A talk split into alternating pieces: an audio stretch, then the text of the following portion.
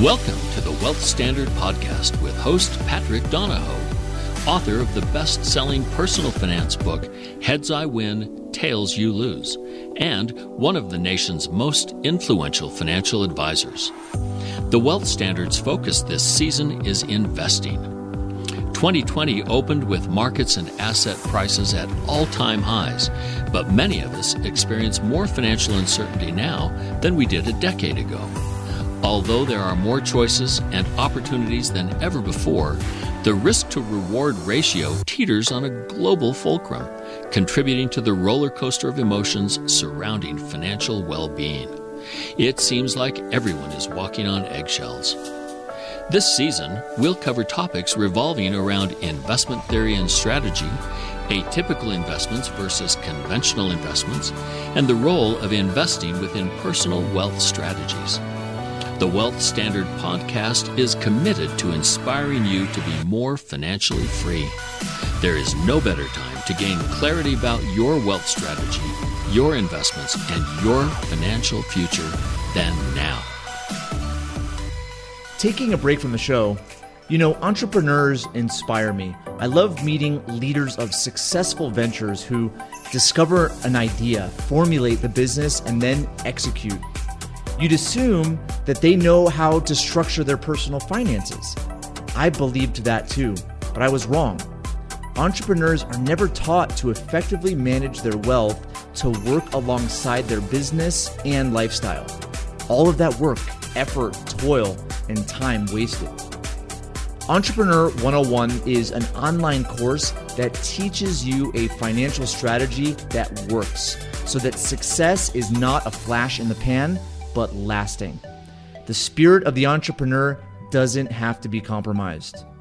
Register for the Entrepreneur 101 course today for free at thewealthstandard.com forward slash ENT. That's Echo November Tango. Thewealthstandard.com forward slash ENT. Humanity and life are messy. Every morning, we wake up to this individual awareness of what's going on that no one else has. Our self awareness recognizes our vast imperfections, our past and present mistakes and shortcomings, and our taxing insecurities, if we're being honest. We then venture out into a world of billions of other people who are likewise in the same situation, and then hypocritically judge and discriminate those who manifest imperfections or differences, and likewise envy and scorn those who live up to society's lofty expectations, or at least hide it well. As I said, humanity and life are messy. We're fortunate to live in a world where we don't have to think that much anymore. It's a world that no longer rewards generalized knowledge, such as the breadwinner of a family knowing how to till the land, uh, break a horse, hunt, skin animals for food, uh, defend against predators, build a house, patch a roof, build furniture. the demand nowadays and the rewards go to those with deep specialization of knowledge. Specialization has led to multi-millionaire status by learning how to entertain viewers by opening toys or gifts on YouTube uh, and you know maybe winning professional video game competitions. Deep specialized knowledge spreads across a wide range of subjects, way too numerous to list here, but I, ho- I hope you get my point. My purpose here uh, is to identify that with increased individual specialization comes even more trust in the specialization of others. The paradox is that trusted sources might do more to protect pre existing trust than to deepen their knowledge, because more often than not, deepening knowledge requires admitting or at least being willing to admit that you may be at fault. You may be wrong. When you admit you're wrong, you lose trust. I hope you enjoy today's The Truth About Money segment with Todd Langford. I think that's why the development of knowledge isn't read, right? It's it's in the experience of testing, right? Of right. Pro- of proving, right? In in the real world. And that's where you know I'll go to next, which is this balance between uh, math, uh, factual truths of, e- of equations and how they apply to a non-constant world that's ever evolving. And adding a layer to that is what you had just mentioned which is human beings. They we all have these limitations right we have to have sleep. We have to eat food. We have to drink water. We can't just operate and we can't just operate at like full level 10 you know awareness and capacity for very long. And so we we're constantly seeking ways to conserve energy. And when you accept a truth okay it's almost as if you're now able to conserve future energy because you don't have to figure something out anymore and this puts things into a dangerous place and especially with the professional context the professional context not only has this belief established, it puts this, in essence, layer around it, this layer of or force field around it, right. right? Where that force field is built on the if I'm wrong, I'm no longer a professional. So, how do you, you look at the different truths that have been subscribed to? You know, you have some of those very simple ones, right? That all, you know, whether it's lightning or thunder or a storm, or a fire or a drought it's the wrath of god you know that's that, that was kind of the original explanation to how things operate right then science came along math came along and you're able to obviously disprove those things and didn't go so well for you know the copernicuses of the of the world right? And the other you know discoverers of these mathematical factual truths many of them went to jail or were killed or you know so so you still you don't necessarily have those consequences today right? At the same time you definitely have people that are stuck in belief systems that have been essentially the adoption of belief systems passed on by someone that is a professional or someone that or their culture right or or some other you know some other way it wasn't necessarily the experience right of the factual mathematical truths behind it so maybe unpack that idea of what is what's the role of mathematical truths and constants in a non-constant world.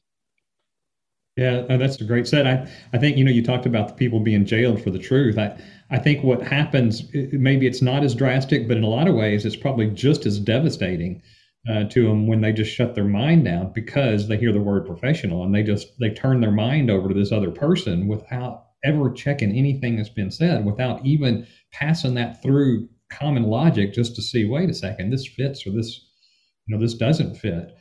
And so you know i think there's some some real dangers there but the math behind it is absolute. This this idea of relative math that's not true. There are relative events in nature. There are changes in the components of the mathematics that might be wrong but the math itself is correct. 2 plus 2 is always going to be 4 that's just the way it is. Now it may be that it shouldn't be 2 plus 2 maybe it should be 1 plus 3 maybe it should be some other number and the assumptions that are that are put in there wrong. I, think about uh, christopher columbus for a minute you know what happened in his time frame was four ships went out none of them came back okay mathematically zero minus four means we lost four ships the analysis of the time was well clearly they fell off the side of the earth because the earth is flat Okay, well, the math was right, right? But the analysis of what happened to the four ships was incorrect. And then you've got Christopher Columbus that does some math work, looking at the skies, looking at different things, and figuring out wait a second, the earth is round. You know, I believe in those pieces. But the only way he could find out and it goes back to what you were saying a minute ago, was actually proving it. So even though the math was right, it might not come out that way. And he had to send ships out to go find out if it, you know, if it definitely was true. But you think about it prior to that, the fact that four ships didn't come back could mean a lot of things. Could mean they went down in a storm, or it could be even that they found a place that was a lot nicer than where they were, and they didn't want to go tell anybody else because they were afraid they would their their place wouldn't be as nice anymore. I mean, who knows what happened to those four ships? But we know now they didn't fall off the side of the earth, right? Something else clearly happened. So I think that over time that happens, and when we learn mathematics in grade school, everything is just you know, one dimensional, maybe two dimensional from the standpoint of two plus two is going to be four. Everything is considered constant. One of the differences we get into is when we get into more advanced math. Even financial math is really more advanced math because it adds a dimension, and it's the dimension of time. That's a big one that gets left out often.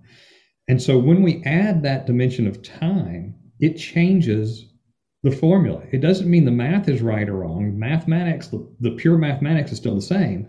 It's just that now we have different components in there. And one of the unfortunate things that skews the math, when we add the element of time, we have to add other assumptions that are not constant or not guaranteed to be in a certain area. So, for instance, we're going to look out 30 years into the future. Well, okay, so 30 years, that piece, if, if that's our time frame, that's an absolute.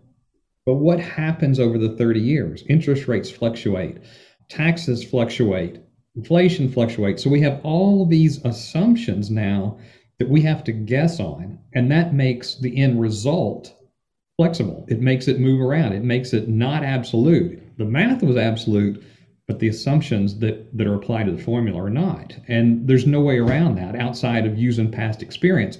And that's a dangerous thing to some degree. If we use past experience for what's going to happen in the future, it can be one of those traps that puts us back into what we were talking about earlier. Oh, this is the way it's always been done, right? This is the way the environment has always occurred in the past. So therefore, it's going to occur that way into the future.